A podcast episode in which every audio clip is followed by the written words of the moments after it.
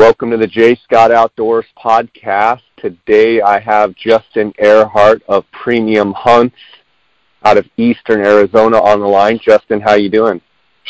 Good. How you doing, Jay? Good. It looks like you guys have had a long but fruitful season in the state of Arizona.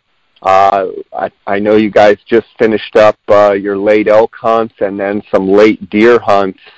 Uh, how was your season overall, Justin? Uh, we had a pretty good season. You know, it was a little rougher over in New Mexico than it was in Arizona, but uh, we we had a good year overall. I think. What um, the last hunt you just finished? I know you guys helped uh, uh, look like a youth hunter on the Coues deer hunt, the late season Coues deer hunt. Uh, looks like you shot a good buck. I saw it yesterday. Uh, tell me a little bit about that hunt.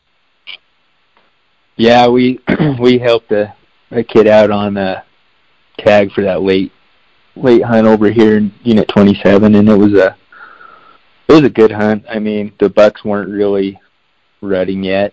Um, obviously, we saw a lot of pre-rut action. Um, few real small deer that were chasing around, but um, you know, the bigger deer were just kind of roaming, wandering around, still still running scrape lines. We watched quite a few deer making scrapes, and uh, just were lucky enough to capitalize on a nice buck. So Justin, you talk about you're up there in Unit 27. You're you're based out of is it Springerville or Eagar? Where are you out of?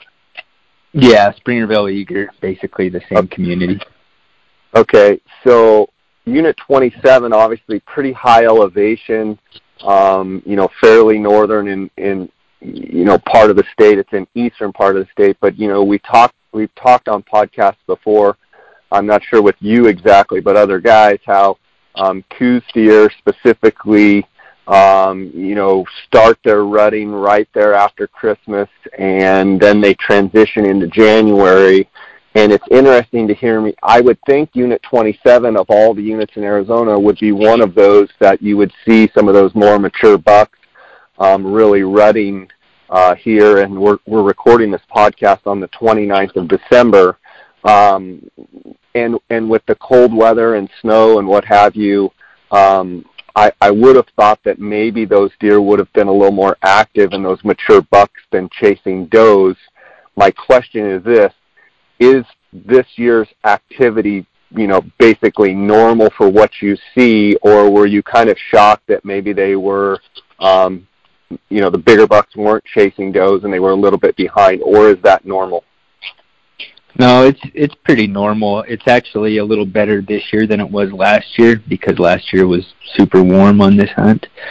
But it's it's pretty normal. I mean, usually, you know, you're going to catch these last couple days of the month, you're going to start seeing the more mature bucks every day begin to be more and more and more into the rut. But uh right right now, man, I haven't seen a buck over 80 inches pushing does so every everything that's been a mature deer has been roaming, still still running scrape lines, uh, covering country. Okay, and that was something else that you said that um, I've seen them do it a lot in Mexico when we're hunting some of these earlier dates, you know, after Christmas and even before Christmas, after Christmas, around New Year's, when they're not really showing rutting behavior, but they are running scrape lines, and it seems like you'll see a good buck, and he'll be walking, and then he'll stop and he'll make a scrape. He'll just keep walking, and literally, you'll see him go over one ridge, and if you wait long enough, all of a sudden he pops up and he's coming up the next ridge. Um, talk a little bit about how difficult it is when you see a buck in this time frame you know, making scrapes, how it can be difficult to actually get on that deer and kill them. Uh, it can be extremely difficult because you, you don't know how far the buck's going to go, and if you lose sight of him for just a fraction of a second, you know, you know as good as anybody, Jay, how that can turn out.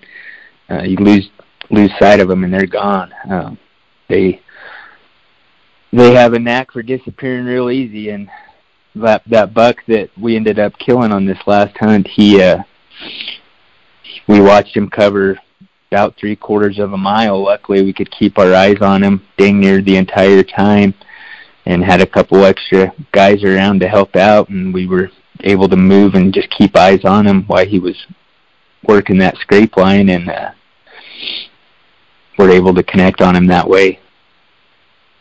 So, Justin, at what point in time? So obviously in Arizona, the December rifle hunt ends on the 31st, and then the archery hunts start up January 1st. And um, I'm not familiar with the season structure in Unit 27, but I believe you can hunt 27 with a bow, uh, and some of those other units up there with a bow as an archery hunter then starting January 1st, how do you see that transition of bucks really checking scrape lines to make kind of turning into more than more than checking scrape lines? Now they're kind of now getting in with does, they're tending does, they're you know what's the timeline as we move into January for you seeing where the bucks are more alone, you know, on the walk to they start really getting into it with the does? I would say those first couple days of January, the first, second, and third, that's when the Coues deer are really gonna seem to start turning it on, crank it up a notch. Um, but again, weather will play a big, big factor in that. Um, I've seen it where it will shut down a little bit if that warm weather will hit again. But generally, it's those first few days of January where, you know, they're more or less running does, checking them, and still still moving from group to group, but rather than just working country, they're working working does. Uh, speaking about deer, and we'll talk about mule deer in a second. Deer specifically up there in your um, eastern country up there. Uh, what would you say is like the best seven days of chasing where you you know maybe some of the biggest bucks of the year are vulnerable and out moving around. If you had to pick a seven day window, you know, uh, since you've been running around up there for the last however many years, what is that seven day window that the most activity of, of chasing and, and bigger bucks really out in the open and, and with does, you know, what's that seven day best window? For the deer, I would probably say somewhere around January 5th through the 12th that would that would probably be my best guess because that seems like when we're seeing the most action. I mean, there we've seen bucks lock up in that date date range right there and uh, just really go at it, you know, over a hot doe, and those have been some pretty dang good dates for the Coues. And then after the 12th, how long do you have kind of intermittent chasing and, and bucks showing signs of rutting activity? And then the second follow-up question is that when do you really see up there in your country, when do you really see the, the action on the Coues deer really tapering off on a normal year? So I would say after after the, those first seven days, probably you're going to see the bucks rutting probably into, you know, the 20th through the 25th. But those last few days of the month, they're really going to be tapering off. That last week can be pretty tough. I've seen a lot of big bucks hold up that time of year, and you know you'll still see those smaller deer coming in thinking they're going to get a turn, but it's it's already over for the most part. Okay, let's talk a little bit about mule deer, and and um, before we do that, the um, Unit 27 is open for over-the-counter deer, correct, archery? Yes, correct. The entire month of January. Okay. Um, let's talk about mule deer, and let's talk about some of these same questions with mule deer. Moving into January, when is you know the peak of the rut? Has it already passed? Like, is it usually Christmas time, or when is the best seven days for the mule deer up there that you've witnessed?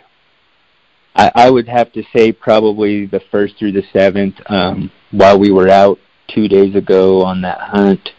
Um, my partner actually glassed up a mule deer and he had bred a doe, so it's it's already kicked off over here. The the muleys have been rutting pretty dang hard these last few days, but you know it's it's going to be even better that first week of January.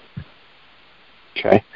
And then, do they have a more prolonged rutting period than Coues deer, or are, is it pretty much the same, real hot and heavy for about a week, and then an additional week, and then it starts to taper off, or are they?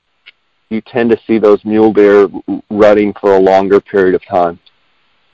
No, I mean I I would say it's pretty much the same as the Coues deer around here. I mean, they're they're going to be off just a little bit on their dates, but they are going to be, you know, rutting pretty dang hard for a couple weeks and then just slowly tapering off and you'll see bucks start roaming again and then it'll just taper off and they'll go solo again.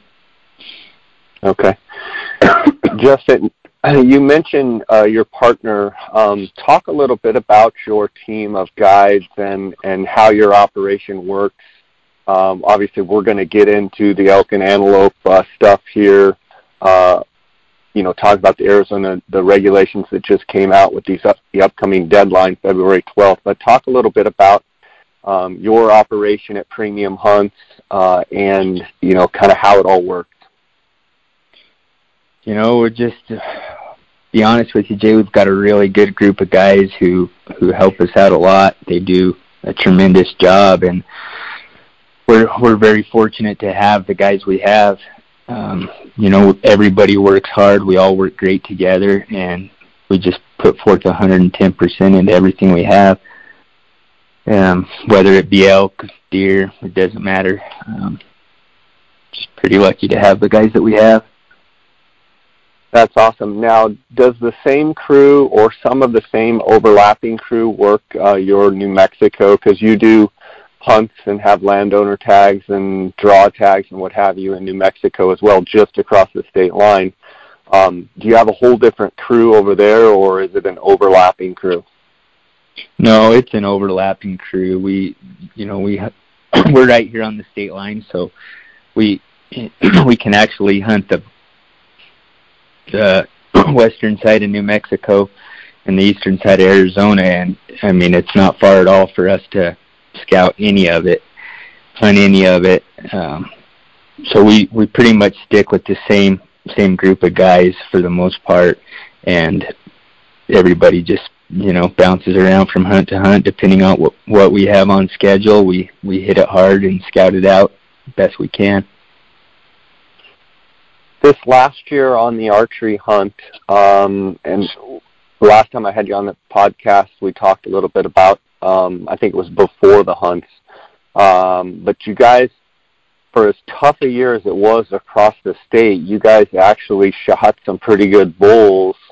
Um, one, I believe, was right at 400. Uh, if not, maybe it was broken. Would have been, I think, 420 or something. But um, talk about the year that we just had, and you know some of the successes and, and failures of of the season, and some of the stuff that you saw that might have been different than normal years, or just basically recap this this past season, the 2018 elk season.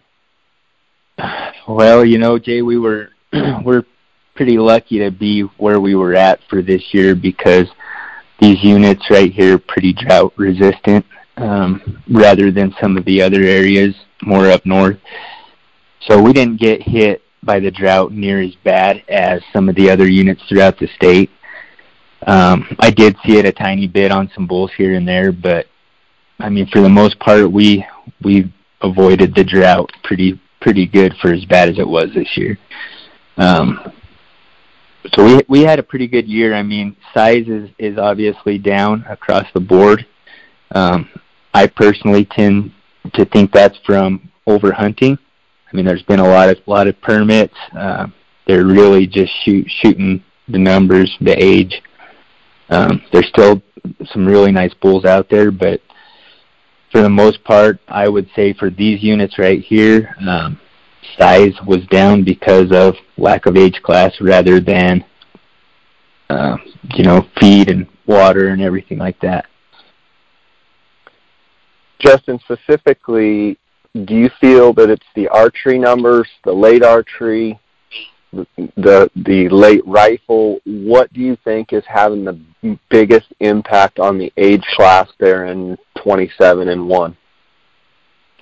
Uh, the biggest impact's going to be the late rifle hunt. It's, I mean, for Unit 27, they're pumping out 460 tags, which don't get me wrong, it's it's still a great hunt, but the hunters are so more efficient these days, Jay. That I mean, you put 460 people out there with the technology and everything these days. The, the bulls are going to take a beating, especially in some of these burned out big canyons over here.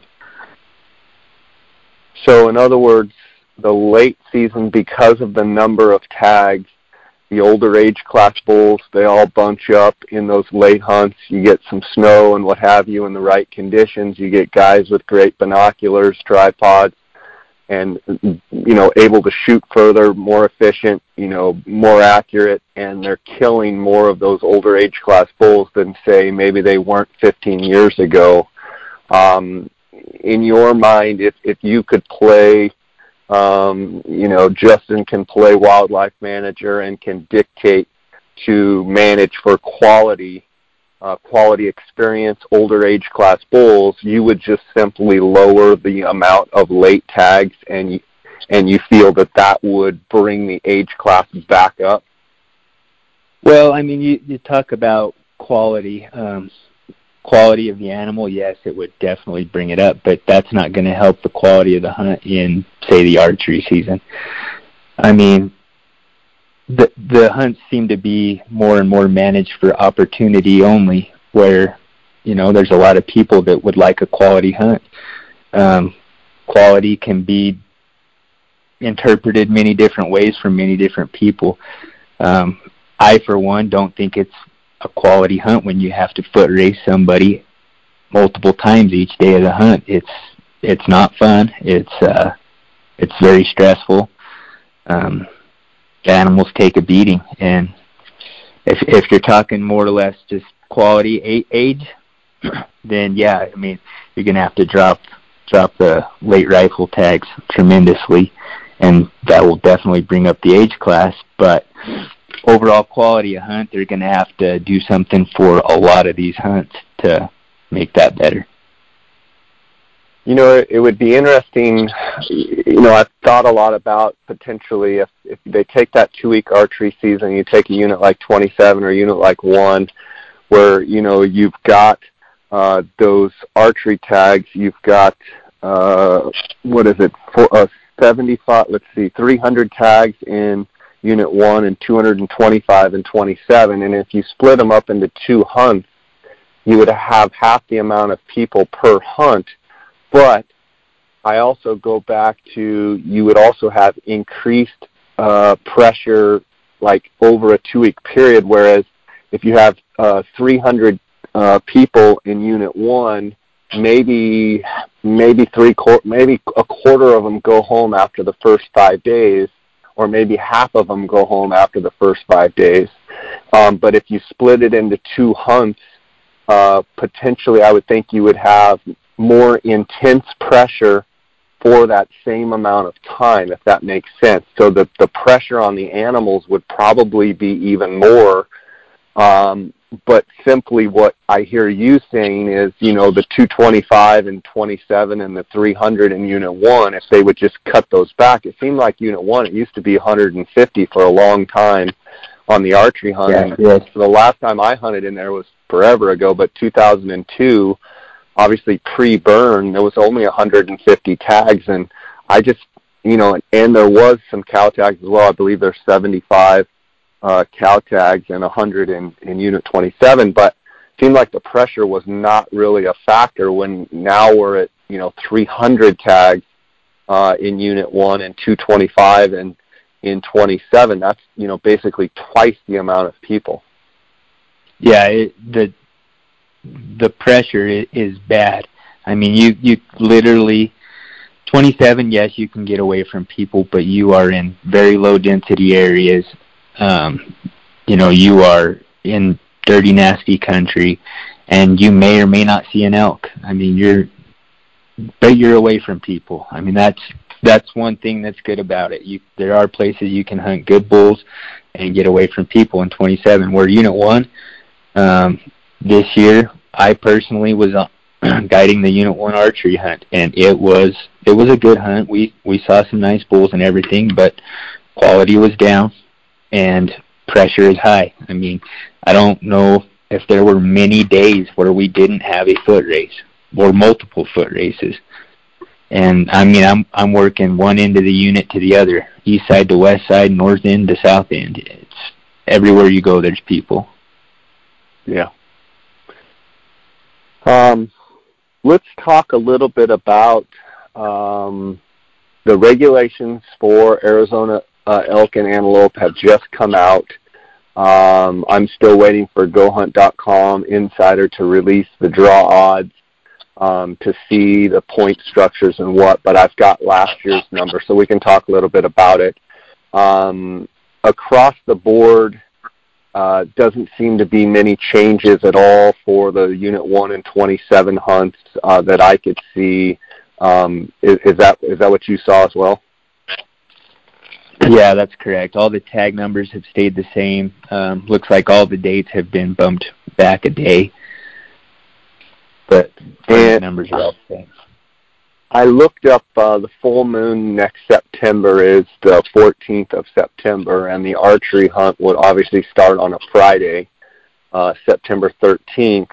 Uh, with that full moon being right there on opening weekend, in general terms for Unit 1 and 27, how does that play into your mind?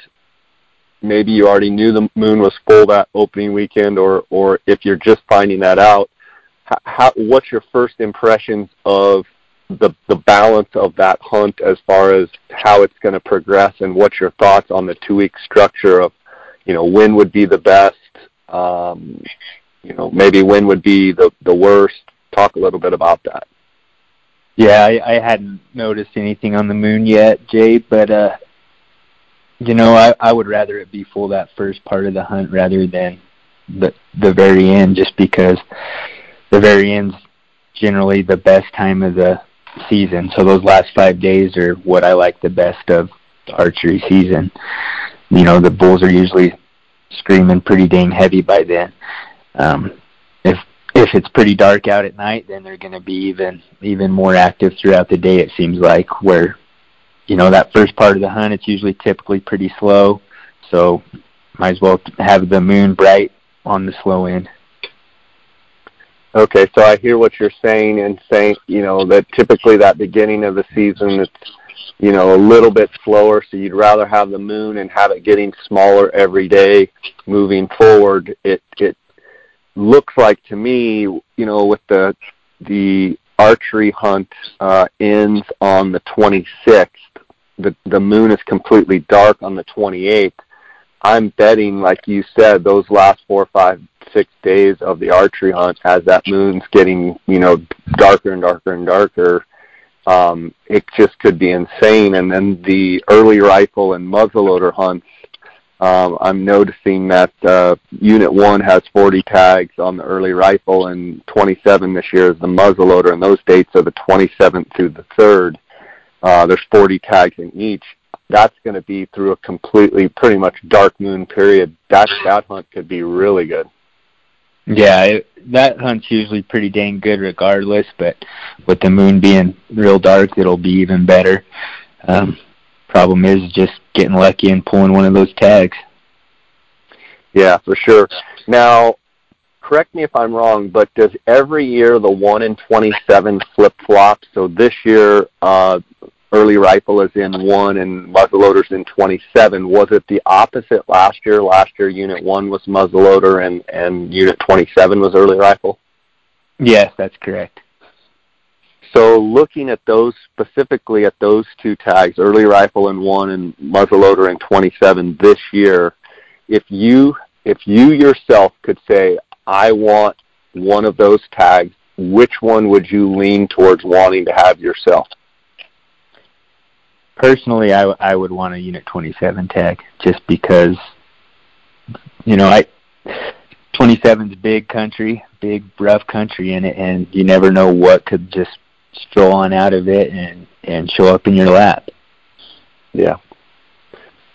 Okay. Uh, you look at the I'm looking at the point totals from Go Hunt Insider last year, talking about the archery, and and if you look at the resident numbers last year for one, two B, and two C, uh, it took uh, 11 points for one and two B, two C. It took 10 points for 27 whereas for non-residents, it looked like it took 16 points in Unit 1 and 15 points in 27. So um, it, it seems as though Unit 27 takes, and I think this has been a trend for quite a while, takes about a point or two less typically every year to draw that 27 tag. Why do you think the Unit 1 always leads leads the pack in that just because it's a lot more roads, a lot more user friendly, maybe more elk, not as rough a country? Yeah, definitely all of the above. I mean, you're you're going to see a, you're going to have a lot more action packed hunt hunt in Unit One than you are in 27, um, hands down. I mean, you and you could potentially kill a giant bull out of Unit One. There are some great bulls, but um, you know, I think it just takes more points to draw that because for one, it's more action packed. People enjoy it more. It's more mild country. Um, like you said, a lot you a lot more user friendly. You know, you can be from one end of the unit to the other in no time flat in unit one. Whereas 27, if you try to go from one end to the other, you're you, you got a long ways to go, and you're going through some nasty country. Um, when you, I look at these late archery uh, tags, and it looks like there's 30 tags. It's November 8th through the 21st. Uh, so in in one 2B 2C you've got 30 tags, and 27 you've got 30 tags. How is that hunt uh, on a scale of, of you know challenge as far as how tough is that hunt? And I also looking at the GoHunt Insider here. Looks like for Unit One, it takes eight points um, as a resident and seven points for 27 uh, as a resident, and then for non-residents, it looks like Unit One is eight points and Unit 27 is 11 points um, to draw that. But how are those hunts as far as toughness? Uh, and is it feasible to think that you can shoot a good bull, or you've really got your hands full? You know, they are tough hunts, but um, they are hunts where you're going to have plenty of of opportunities to put stocks on on nice animals. I mean, you're talking you're you're in there before you know 400 and something other rifle hunters even get a crack at it. So you're you're in there basically after you know the archery hunters in September and 40 rifle tags. So those late archery hunters, they're getting a good crack at a lot of really nice bulls. Um, but they are tough. Um, you know, if you play your cards right, you could have some opportunities at some really nice bulls, though. This year, um, after the rut, how much broken points did you see, and, and is that typical in 1 in 27 to have a lot of broken points? You know what? I I saw quite a few bulls that were pretty busted up. Um, it's it's pretty common for those later hunts to see bulls like that. This year it seemed like it was just a titch worse than normal. Just I'm guessing maybe due to the lack of moisture we had early early in the year. Um, whether or not that's true or not, I don't know, but it did seem just a little bit worse than normal. Normally, uh, when you take Unit 1 and Unit 27, you already said that you would like uh, if you had to choose an early rifle in one or a muzzleloader in 27, you you would take the the 27 hunt. Um, from a physical standpoint, talk to the guys out there that are trying to weigh. You know, maybe they're non-residents. They're trying to weigh between one and 27. Um, you've already talked about some of the differences in the elk and you know some of the different things about that. But what about from a unit standpoint, from a physicality standpoint? Um, how much rougher is 27, and and talk a little bit about each unit there. Well, 27 does have a little bit of mild country in it, but not much. Um, it, it it is a lot more rough than Unit One. I mean, they're there are places that are very remote, big nasty canyons where I mean you have the Mogollon Rim that runs right through the middle of 27, so you can be at 9,500 feet and then be down at six, you know, in a matter of an hour. I mean, it's it falls fast. Um, unit one's not like that. It's more gradual, tapering country. But for somebody trying to decide on, you know, which hunt would fit them better, it would be totally. I, I would have to say it would depend on their expectations for the hunt. So somebody who's looking for, you know, a more action-packed hunt, then I would definitely say Unit One because you can have that great action and and still chase a lot of bulls, you know, that are pretty dang nice bulls. Where 27, you're not going to have near the action, but you most likely are going to be chasing some dang good bulls whenever you get a crack at them. What about from a bugling standpoint and just just bugling activity? Um, is there one unit that the bulls typically just scream better than the other unit? Yeah, unit unit one, hands down, they they you're going to have a way more action packed rut hunt. You're going to hear more bugles. Um, they're going to seem to be riding harder just because generally that's where more and more cows are at. So that's where the higher concentrations of bulls will pull to. And when you get a bunch of bulls rounded up together, you know, all hell can break loose. We talk about one, two B, two C. Um, how much hunting goes on in 2B and 2C? Um, you know, is that something that kind of the locals know where the elk are in 2B and 2C? You don't hear a lot about those other two units. I'm just curious your thoughts on, um, you know, do hunters spread out or do they mainly focus in Unit 1? No, they mainly focus in Unit 1, and they do it for good reason. There's way more elk in Unit 1. There's very few in, in Unit 2. Um, not not to mention that during say the unit one rifle or the unit one archery hunt, which is unit one and uh, 2B, 2C, I believe. Um, during that time frame, they have a rifle hunt in units 2A and 2B.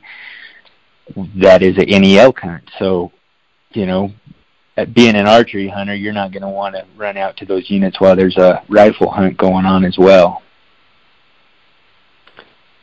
Yeah, that makes sense. So basically, it sounds like they really want to. The game and fish is really trying to control the numbers in the in the two units, trying to keep those numbers down. If there's a rifle, any elk hunt going on, and it sounds like they throw it on the one the unit tag it on with the unit one hunt just to give more opportunity for those locals around there to probably um, keep those numbers in check.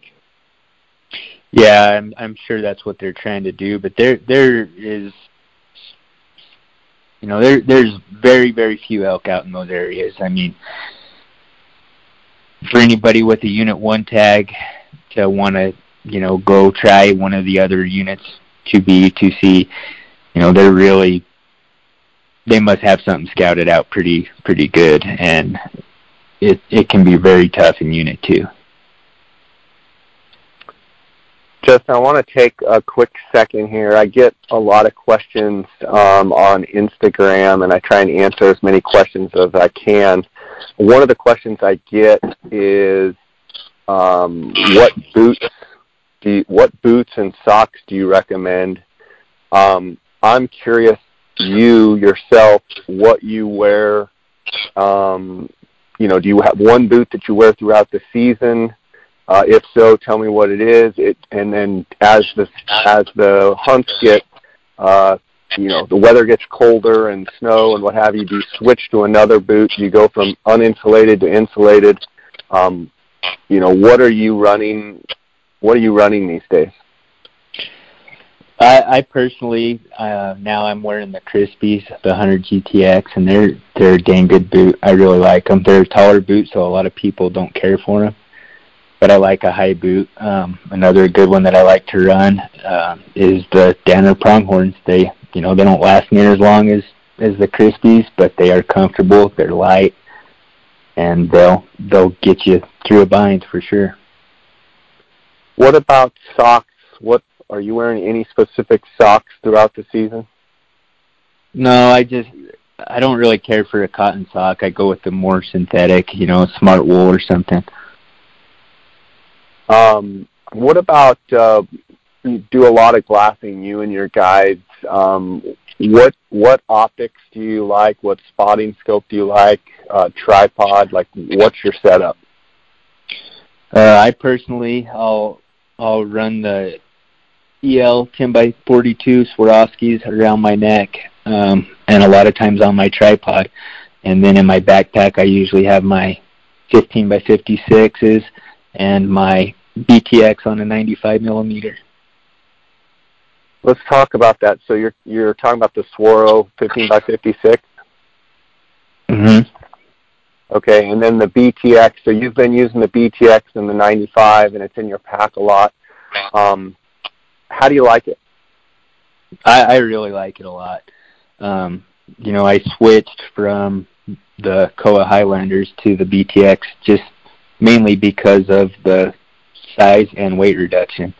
Um, I personally think that the Kowas might have been a little better, um, you know, but that's thing I've heard people argue both sides of that table. So whether or not one was better than the other, I don't know. Um, I personally liked sitting behind my Kowas better, but there were times that I would leave them behind just because of the weight and the packability.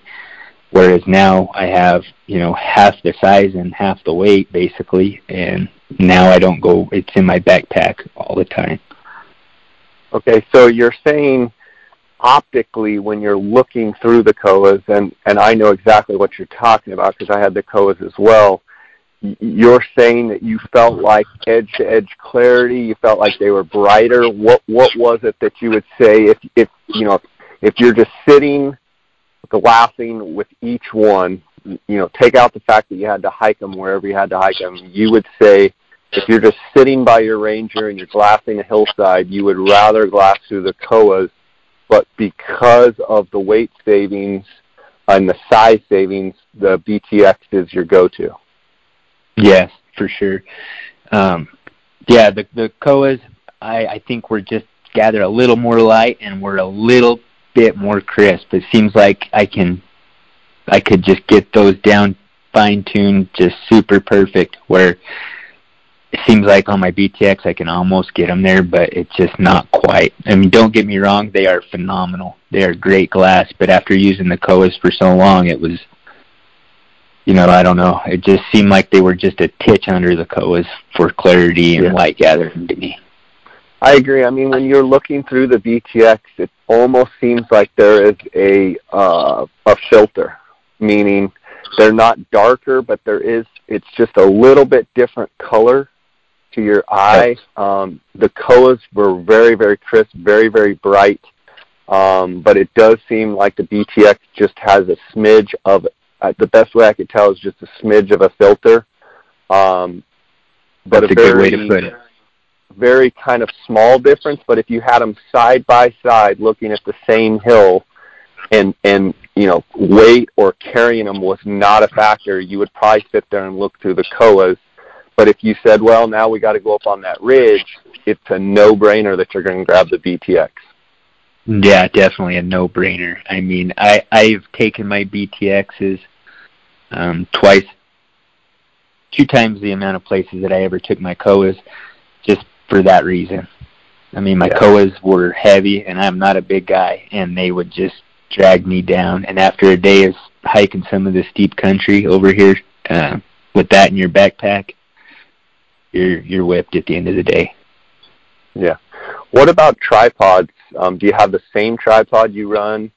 I know with the Kowas you had to have a different tripod. One thing about that's nice about the BTX and the, I use the Swarovski you know twin spotters is I can use the same tripod for everything. Yeah, I, I run the same tripod for everything. The Kowas, my 10s, my 15s, my BTX. Um, it's just a Calumet uh, carbon fiber. Okay. Okay, yeah, I use that Slik carbon fiber. How do you like the Calumet? I really, I really like it. It's been a great tripod. I've had it for, shoot, I don't know, seven, eight years maybe, and um, only had one issue with it. I had one little rubber foot come off the bottom, and I'm, I mean, it hasn't skipped a beat, hasn't affected it at all. I still run it every day. The Calumet has a little bit thicker legs. If I, I haven't used them personally, but I've seen them, and it seems like the leg thickness um, you know the diameter is thicker than say the Slik tripod. Yeah, I'm I'm not real sure on the Slik, but they do have a fatter fatter leg than most. I mean, but it it is a lightweight tripod. It's a carbon fiber. Uh, the heaviest thing seems to be my head.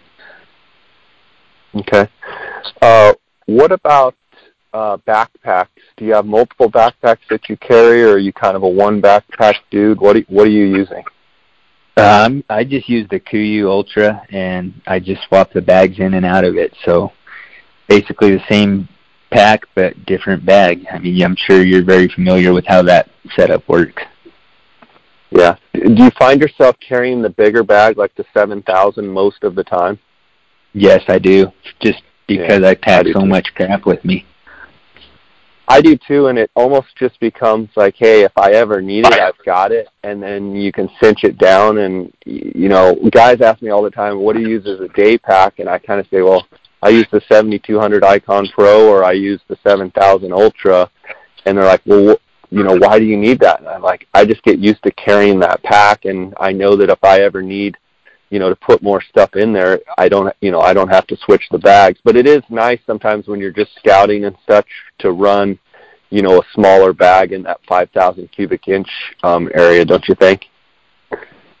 Yeah, but I, I'm with you, Jay. I'd rather have a little extra room if needed. Like you said, you can cinch it down. Um, you know, it seems like anytime I'm running those smaller bags, I'm cramming stuff in it, running my knee up against it, trying to get the zippers to shut. You know, but um, no, it, they're all nice. I just I pack more crap than I should for sure.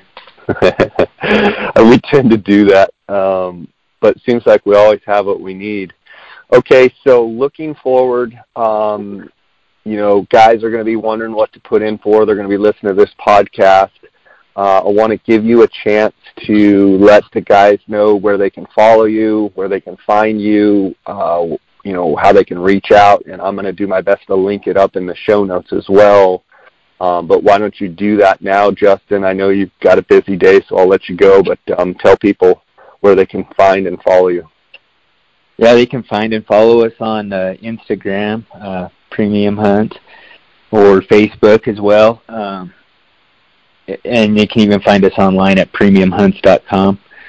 Um, all of our links should be up and, and going so you know people can find our personal phone numbers there and reach us anytime if they'd rather just speak to us direct in person that sounds good and i know um, you guys are going down you've got a group going down to mexico on uh, one of my D- diy ranches i know you guys are excited to go down there i'm i'm anxious to see what you guys can dredge up down there yeah we are super stoked and uh seems like this last month has just crawling by. I mean, we're all so anxious, so anxious to get out of here and, and go have a good fun hunt. Can't wait. That's awesome, buddy. Well, thanks for coming on. Thanks for sharing with us. Congratulations on your success this last season, and uh, always great to talk to you. Thanks for bringing value to the podcast, and uh, uh, yeah, can't wait to see uh, you guys how you do down in Mexico. And I just appreciate uh, all the work that you do. All right, Jay. I appreciate you having me on and taking the time to get with me. All right, buddy. God bless. Take care. Thanks. Bye.